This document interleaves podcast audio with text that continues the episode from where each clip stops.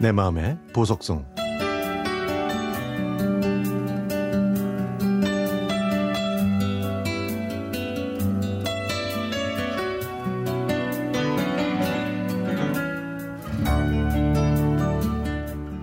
저는 초등학생 때 시골에 계시는 부모님의 품을 떠나서 두 형들과 함께 광주로 유학 생활을 했습니다.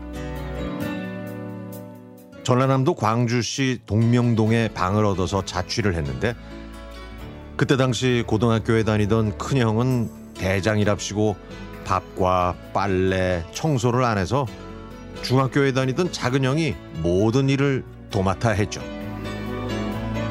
저는 작은 형을 조금이라도 도우려고 설거지를 했고요. 우리나라 최초의 라면은 1963년도에 나온 치킨 라면이었는데 꼬불거리는 면발에 닭고기 국물 맛이 났습니다.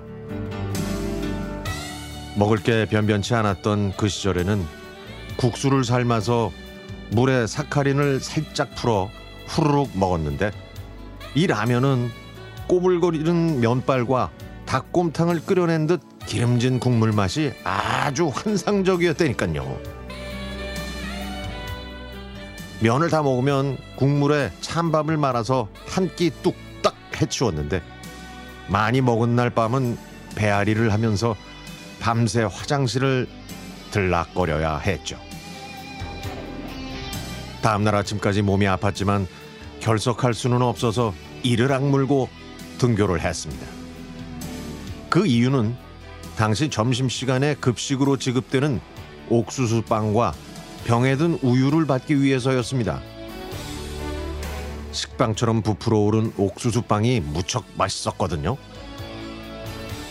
급식을 받아서 마음이 풀어졌는지 오후 수업을 다 받기 어려울 것 같아서 간호 선생님께 허락을 받고 집에 와서 누웠는데 아무도 없는 방에 혼자 아파서 누워 있으니까 서럽기도 하고 엄마가 많이 보고 싶어서 울었습니다. 그렇게 훌쩍이면서 잠이 들었는데 갑자기 엄마 목소리가 들렸고 제 아랫배가 따뜻해지는 걸 느꼈습니다.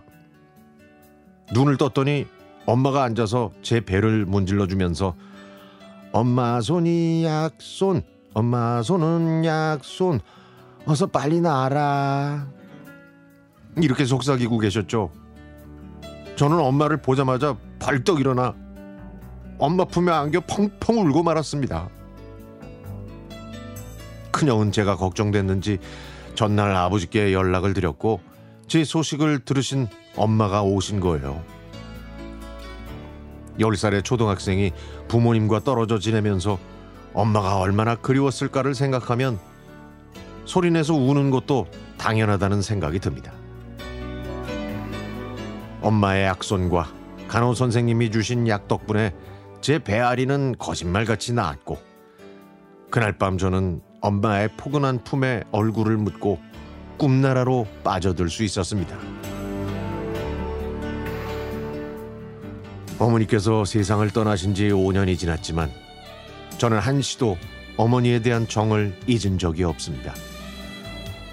떨쳐버릴 수 없던 그리움이었던 어머니는 여전히 제 마음 한편에 깊이 남아 있습니다.